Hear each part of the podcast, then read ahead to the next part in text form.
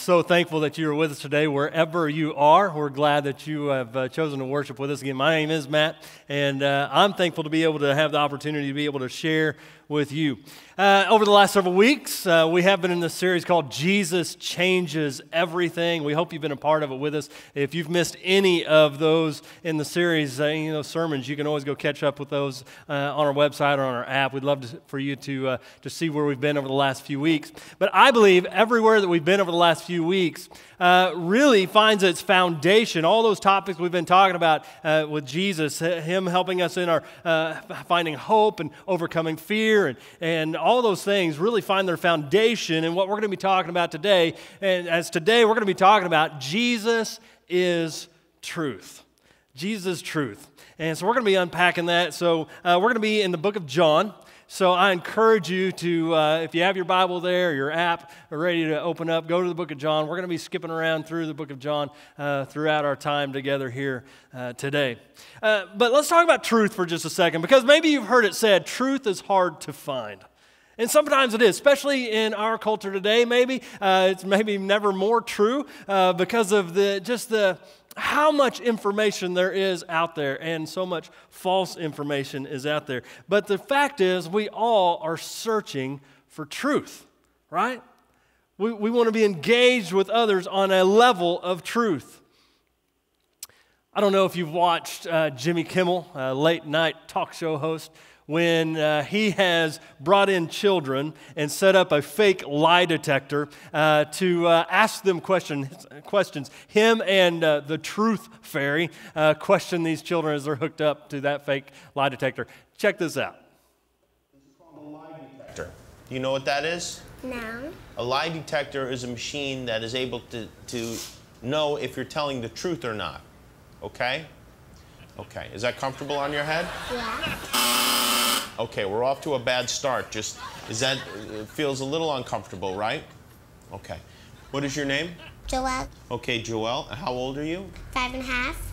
And what grade are you in? Kindergarten. Kindergarten? Do you like all the other kids at school? A few not. A few not. Who do you have a problem with? Um, once I was playing on the playground, this guy was being really mean to me, so I don't like that guy. His name's Riley. Riley, okay, Riley. All right. Anybody else? Um, no. Nobody else? Do you um, secretly love Riley? No. A little bit? Just a little bit. A little bit. Okay. Yeah, sometimes that happens. Have you ever killed anyone? No. Okay. Do you think you ever will kill anyone? No. Okay, that's good. Do you know who let the dogs out? Yeah. Who? Who? Who?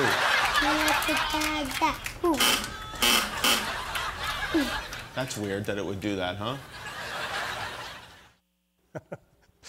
Uh, I, uh, that's hilarious. I love that video. Uh, the fact is, we're all seeking after truth. And when it comes to our relationships, we all desire for our relationships to be based on truth. We want to surround ourselves with others who we would consider to be trustworthy, right? There's a story about Jesus that John shares at Jesus' trial. He is in the home of Pilate, the Roman leader, and there Pilate is questioning Jesus to find the truth. He wants to know the truth about Jesus who has been brought to him to be on trial. And there in John chapter 18, verse 37, if you'll follow with me, it says this Then Pilate said to him, So you are a king. Has been part of the conversation. We're kind of dropping right in the middle of this conversation. So you are king. And Jesus answered, You say that I am a king. For this purpose I was born, and for this purpose I have come into the world, to bear witness to the truth. There it is. Everyone who is of the truth listens to my voice. He says, Pilate, you're looking for truth. And that's why I'm here. I have come for the purpose so that everybody, including yourself and the rest of the world, can know the truth, the real truth. And Pilate continues to listen, and, but I think he totally misses it. Look at verse 38 with me there where Pilate says this. He just simply says, What is truth? What is truth? I mean, Pilate has truth standing in front of him, and he's still asking this question what is truth? And man, what a great question that is for us to be considering today. Who, who is it that makes the call on whether something is true or false? Who gets to say what is right or what is, what is wrong? Is there really anything like uh, absolute truth? That which is true for all times and all places for all people. Does that really exist? Or is everything subjective? And what's good for you may not be good for me, or what's true for you may not be true for me. Is that really the way things are? What, what is truth? Have you answered that question in your life? What is your truth? I think, again, it's an important question. It's, a, it's a, maybe the most important question as we wrestle with that. Some would say truth is what works, others would say truth is what we can experience or what we can observe. The rational thinker would, would say truth is what we can prove by reason. Those who are wrapped up in emotion would say, well, truth is what I, what I feel. But J- Jesus simply says, I am the truth. Truth is not a theory, truth is not a concept uh, to be defined by humans, by ourselves. Truth is God. Listen, the, the search for truth begins and ends with God, His Word, His Son, Jesus. We want to discover that today. So many in the world, I think, have just kind of thrown their hands up and just said, hey, do whatever uh, you want. Do whatever makes you happy. Do whatever works for you. As long as it doesn't interfere with me, as long as it doesn't hurt me or those I love, do whatever. And we've thrown our hands up. But I would challenge you don't seek what works, seek what is true.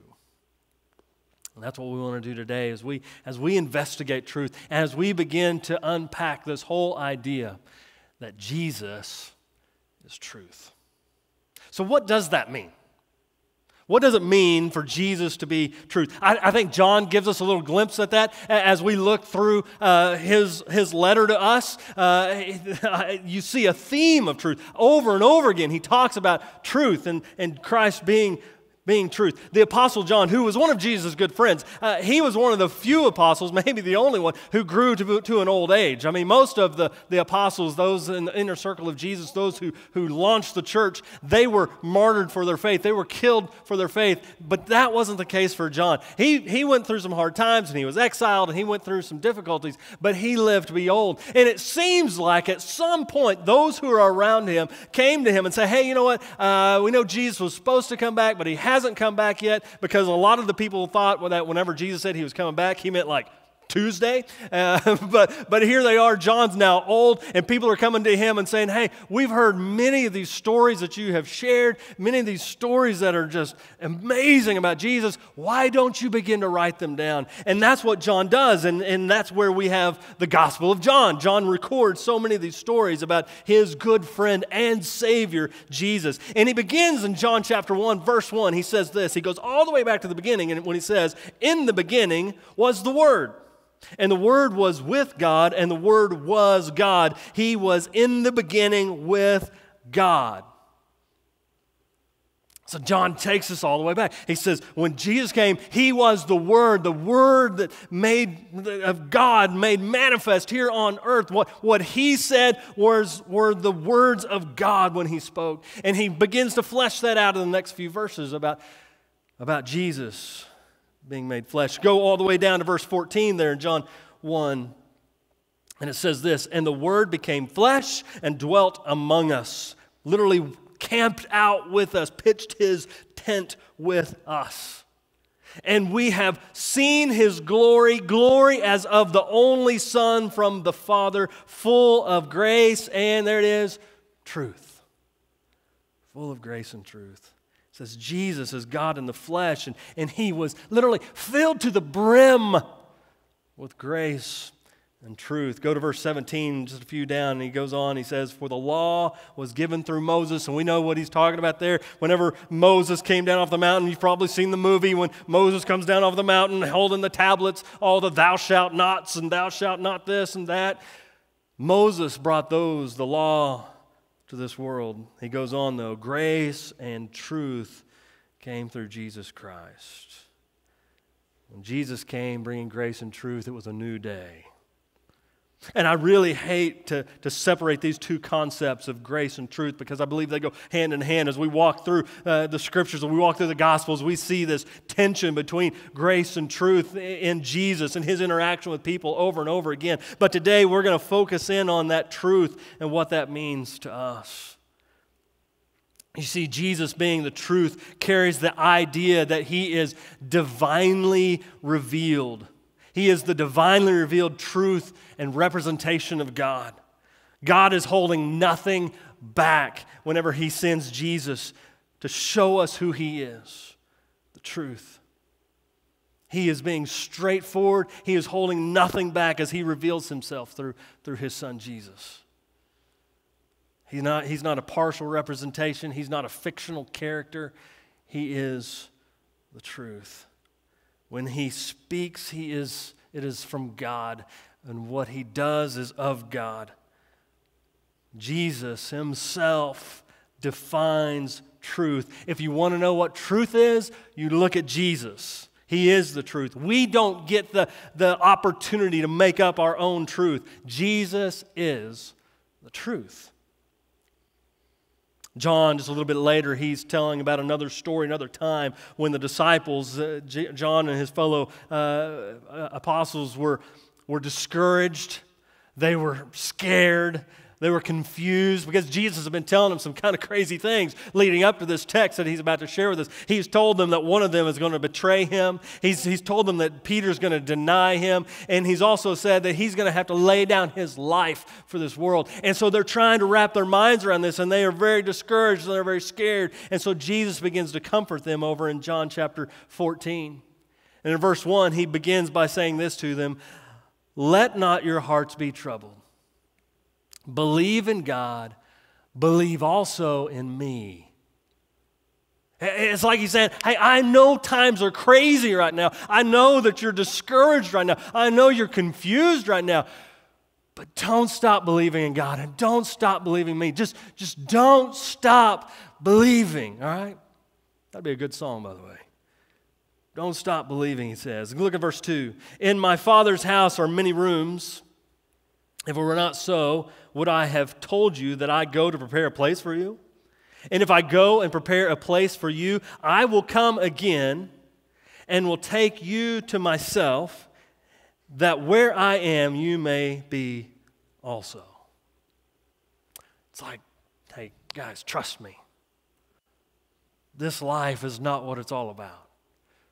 There is, a, there is an eternity waiting for you an eternity that we're going to step into. So don't, don't stop trusting me in this. I'm telling you, there's so much more for us ahead. There's a whole new reality, even a greater reality in my Father's house, an eternal existence. Look at verse 4 and 5. He goes on, he says, And you know the way to where I'm going. Thomas said to him, Lord, we don't know where you are going. How can we know the way? Some speculate that whenever Jesus began talking about his father's house, that the disciples in their mind started thinking about the temple, and that he's talking about, hey, there's a there's a temple. In the temple, there's something special, and there's a different way to the temple, and maybe there's a there's a shortcut to the temple, or maybe even better yet, there's a there's an escape route out of the temple if things go bad. And so there's a lot of speculation about what the disciples were thinking in this moment. And that's why John, Thomas would ask this question say, how do, we, how do we know the way? How can we know the way, Jesus? In verse 6, a very well known scripture, Jesus says this I am the way and the truth and the life. No one comes to the Father except through me. You see, Jesus takes it to a whole nother level. They're, they're thinking temple, he's talking eternal, and He's trying to bring them onto that level. He's helping them to come out of the discouragement that they find themselves in. For some, this text is a very difficult text. It seems like a very exclusive text, and it is. With all the other religions in the world, Jesus claiming that he is the only way to God. It is exclusive. But at the same time, Christianity is so inclusive as it is av- available to anyone who will believe. For God so loved the world that he gave his only Son, that whoever believes in him will not perish. It's so inclusive at the same time.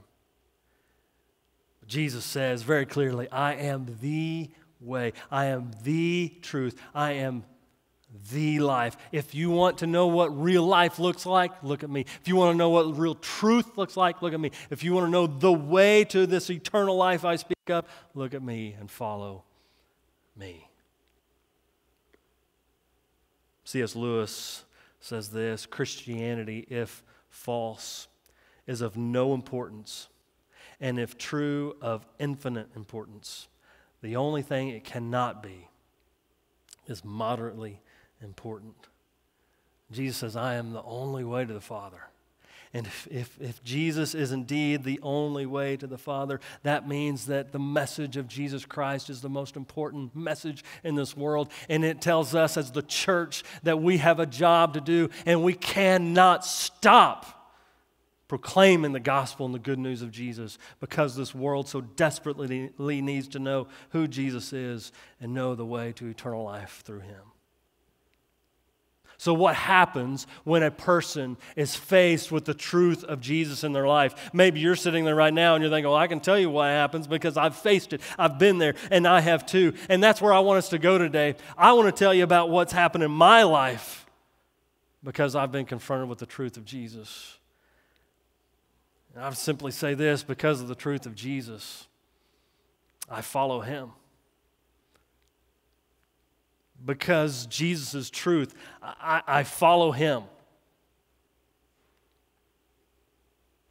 Everything, every time we are confronted with truth in our life, uh, we, we come to a decision point. We come to a place where we've got to make a decision of, of what we're going to do. Are we going to follow that truth or not? And the same is true with, with Jesus. Every one of us build our life on some kind of truth. It may be through your heritage, your upbringing. It may be through your educational advancement and your, your investigation that you've come to your own truth that you're going you're going to build your life on. But every one of us build our life on some kind of truth. If you're a follower of Jesus, you're proclaiming that you have built your life on the truth of Jesus. And I so I would ask you this question if, if you're here and you're watching and you're a follower of Jesus here today, I would say, if you're a follower of Jesus, why? Why? What's your story? Was it the evidence? Was it the evidence that you discovered that brought you to a place of going, yes, I'm going to follow him? Or was it the, the experience in your life that there were circumstances in your life that it just was undoubtedly that God stepped into and spoke into your life and changed you and that, yes, I'm going to follow him? What was it in your life? What was the, the point in your life where you said, I am confronted with the truth of who Jesus is and I'm going to follow him? What's your story? Matter of fact, if you're watching today, maybe you're sitting in, in your home with your family and they have never heard your story. I'd love for you to take some time today. Share your story. Sitting around the table today, share your story. Make sure your kids, your family knows what happened in your life that caused you to become a follower of Jesus. The more I discover about Jesus, the, the stronger my faith grows, and I hope that's the same for you. I think that's why the gospel writers uh, recorded so many stories for us, so many uh, instances of, of what Jesus did in this world. We look at John, as we're looking at today, this blue collar fisherman, as he records these stories. You come to the very end of his gospel, and he says this Now there are also many other things that Jesus did. Were every one of them uh, to be written, I suppose that the world itself could not contain the books that would, would be written. John wants us to know these stories so that, that we can have a, a certain faith in him. He says, There's so much more I could have written. Dr. Luke, a little more white collar kind of a guy, physician, historian. You go to the Gospel of Luke, the very beginning, and here's what he says there. Inasmuch as many have undertaken to compile a narrative of the things that have been accomplished among us, just as those who from the beginning were eyewitnesses and ministers of the word have delivered them to us. Here it is. It seemed good to me also, having followed all things closely for some time past, to write an orderly account for you, most excellent Theophilus. Many believe that maybe they were friends, uh, but most excellent Theophilus, that you may, here it is, have certainty concerning the things you have been taught. Luke is saying, Theophilus, I want you to be certain about your faith, so I have investigated all these things. I want to make sure you know without a doubt that this Jesus that you have chosen to follow, he's the real deal. He's the truth. You see, there's a fallacy out there, and many Christians echo this to say, hey, to be a Christian, it requires an amount of blind faith. The gospel writers don't ever say that. Paul never says that. Matter of fact, again, John, he, he seems to be saying, matter of fact, you go to First John where John says, hey, I want you to hear these things so that you know you have eternal life. Luke here says, hey, I have investigated, I've wrote these things down so that you can be certain about your faith in Jesus. This book that we have, this Bible that we read and we study, there's so much evidence to support it that we can have confidence in it. And maybe that evidence is what you need to hear about and know about. Maybe it's the evidence of the secular historians like Josephus, who, who was a non believer in that day, in the days of Jesus, but yet here was what he said about Jesus. Now, there was about this time Jesus, a wise man, for he was a doer of wonders. Here's a non believer attesting to Jesus being a real person doing wonders in that day. Maybe it's the evidence of archaeology. It doesn't seem like a day goes by that somebody doesn't just take a, a shovel in the dirt in the Middle East and turn something over that proves something else in the Bible. Maybe it's the evidence of prophecy. As we look through God's Word, we look through the, the Old Testament, we see hundreds of prophecies of the, the Messiah that is to come. And, and every one of them are fulfilled in the person of Jesus. And it's a, it's a staggering number of the chances that, that one person could fulfill all those prophecies but yet in Jesus they are fulfilled. Maybe it's the evidence of the text itself that there are, there are literally thousands of documents, historical documents, to, to support the validity of this historical document that we call the Bible. And we can have a faith in that, that we can read these words and we know that they are the closest thing to the original author's intended meaning. And we can stand firm on God's word because of that evidence. And maybe it was when you were confronted with that evidence that she said, I, I, I have to believe and follow. But maybe you're here today with us and, and you're not a follower of Jesus. Maybe you've never investigated the evidence. Maybe you've, maybe you've made assumptions that that evidence doesn't exist. Can, can I encourage you? Can I challenge you to, to be intellectually honest with yourself and do some research? Can I point you to a couple of books? One being a, a book called Evidence That Demands a Verdict by Josh McDowell. Great book uh, with a great perspective. I encourage you to check that out. A little newer, two other books Forensic Faith and Cold Case Christianity by a guy by the name of J. Warner Wallace. J. Warner Wallace is a homicide detective in California, and he put his, uh, as a non believer, put his investigative skills uh, to work on Christianity. And the end result was he became a follower of Jesus. And so he approaches it from that non believing standpoint.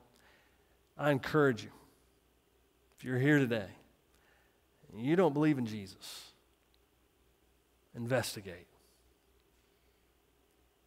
and study for yourself.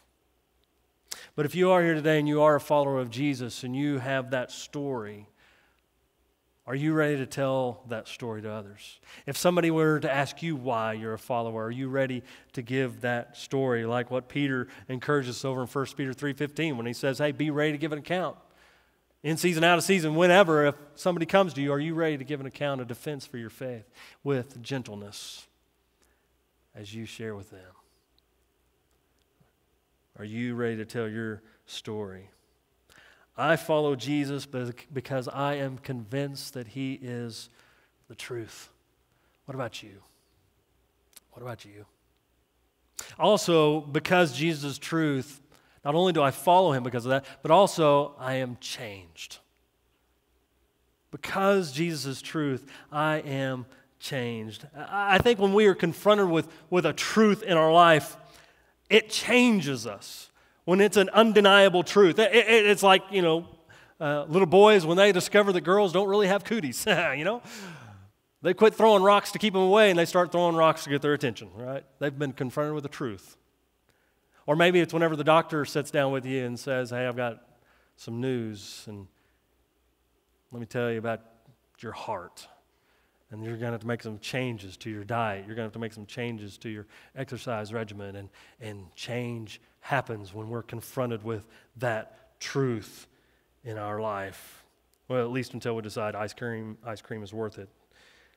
Listen, Satan is our enemy and he is out to wreak havoc in our life. The Bible says that he has come to, to steal and to kill and to destroy. And he, he wants to come into our lives and, and wreak havoc in our lives. And in many ways, he does. And we can find ourselves shackled into shackled to sin in our life because we've we've fallen to Satan's ploys, being more and more conformed to this world. But Jesus changes everything. He came to set us free from the sin of this world so that we can walk in His ways. And so when we become followers of Him, we embark on a journey where we're continually being changed into, into His likeness. In John 8, John records a conversation between Jesus and some of the Jews that Jews that actually believed in him. And so it says there in, in John chapter 8, verse 31 32, it says there, So Jesus said to the Jews who had believed him, If you abide in my word, you are truly my disciples, and you will know the truth, and the truth will set you free. Again, Jesus is talking to Jews that believe him, and he begins, he's talking to them about this discipling journey. Yes, it's one thing to believe me in the words I've said so far, but it's ought to be changing your life. But they weren't ready to listen. Look at verse 33. They answered him, We are offspring of Abraham. We are offspring of Abraham and have never been enslaved to anyone. How is it that you say you will become free? I have to wonder if Jesus chuckles at this moment. You're Jews, you're Israelites. When you came on the scene, you were in slavery in Egypt, and then you became slaves to the Assyrians, and then slaves to the Babylonians, and now you're under the oppression of the Romans. What do you mean you've never been slaves? Jesus goes on, verse 34. Jesus answered them, Truly, truly, I say to you, said, Listen, I'm telling you the truth. Listen to me. Everyone who practices sin is a slave to sin. The slave does not remain in the house forever, the son remains forever. So if the son, capital S, if the son sets you free, you will be free indeed. Listen, through Jesus, we're not just slaves set free, we are made sons. We're made sons in, in our freedom in Him, what Christ has accomplished in our life. Jesus, again, he's, he's talking about their spiritual slavery. In their arrogance, they don't, they don't want to hear it. They don't want to hear that they are slaves to sin. They even, if you keep on going in the text, they resort to name calling in just a few verses. One thing I, I love about being a follower of Jesus is that I can be real. They were, they were struggling with being real. They didn't want to admit their sin problem. As a follower of Jesus, I can be real and I can say, Yeah, I'm messed up. Yeah, I still struggle with sin in my life. But Jesus, my Savior, paid the price so that I can be set free, set free from all of my sin, shame, and guilt. In Jesus, we are set free. We're set free from sin and death. We're set free from a life without purpose. We're set free from a life of weakness. We're set free from addiction. We're set free from a life of hopelessness. All these things and others we are set free from in Jesus. Let me ask you you need to be set free today? Are you shackled to any of these things in your life? Listen, Jesus wants to set you free. Jesus hasn't set us free just to go and do whatever we want. He has set us free to live a life according to His desire, what He desires for us. And so when we become followers of Jesus and we're confronted with the truth of who He is, our life is not just a one time I'm changed, but now we begin a journey of change as the Holy Spirit in us begins to work his work of transformation, making us more and more like Jesus. I, I, let me tell you, one of the things I love most about uh, being in ministry is watching a new believer who comes to, to Christ. They're confronted with the, the truth of who Jesus is. They give their life to Christ, baptized into him, and they begin this journey and watching the transformation that happens in their life. I love it. And maybe you can attest to that experience in your own life. Listen, following Jesus brings about a radical change in our heart and in our life as we are transformed into the likeness of Jesus.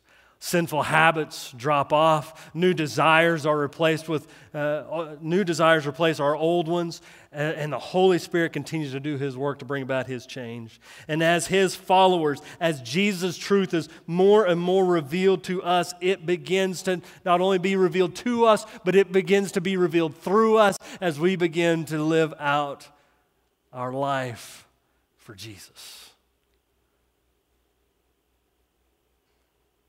Because Jesus is truth, I follow him. And I hope you do too. Because Jesus is truth, I am changed and I am continuing to be changed into his likeness. He's not done with me yet. So let me ask you this what truth are you standing on today? Are you standing on your own truth? Standing on something that just works for you? Are you standing on the truth of Jesus? What are you what are you shackled to today that you need to be set free from? That you need to begin to, to allow the Holy Spirit of God work in you and transform you and release you in this life? What, what do you need to be set free from today? Jesus wants to set you free. The search for truth begins with God, His Word, His Son, Jesus. Jesus truth. Keep searching, keep following, keep changing.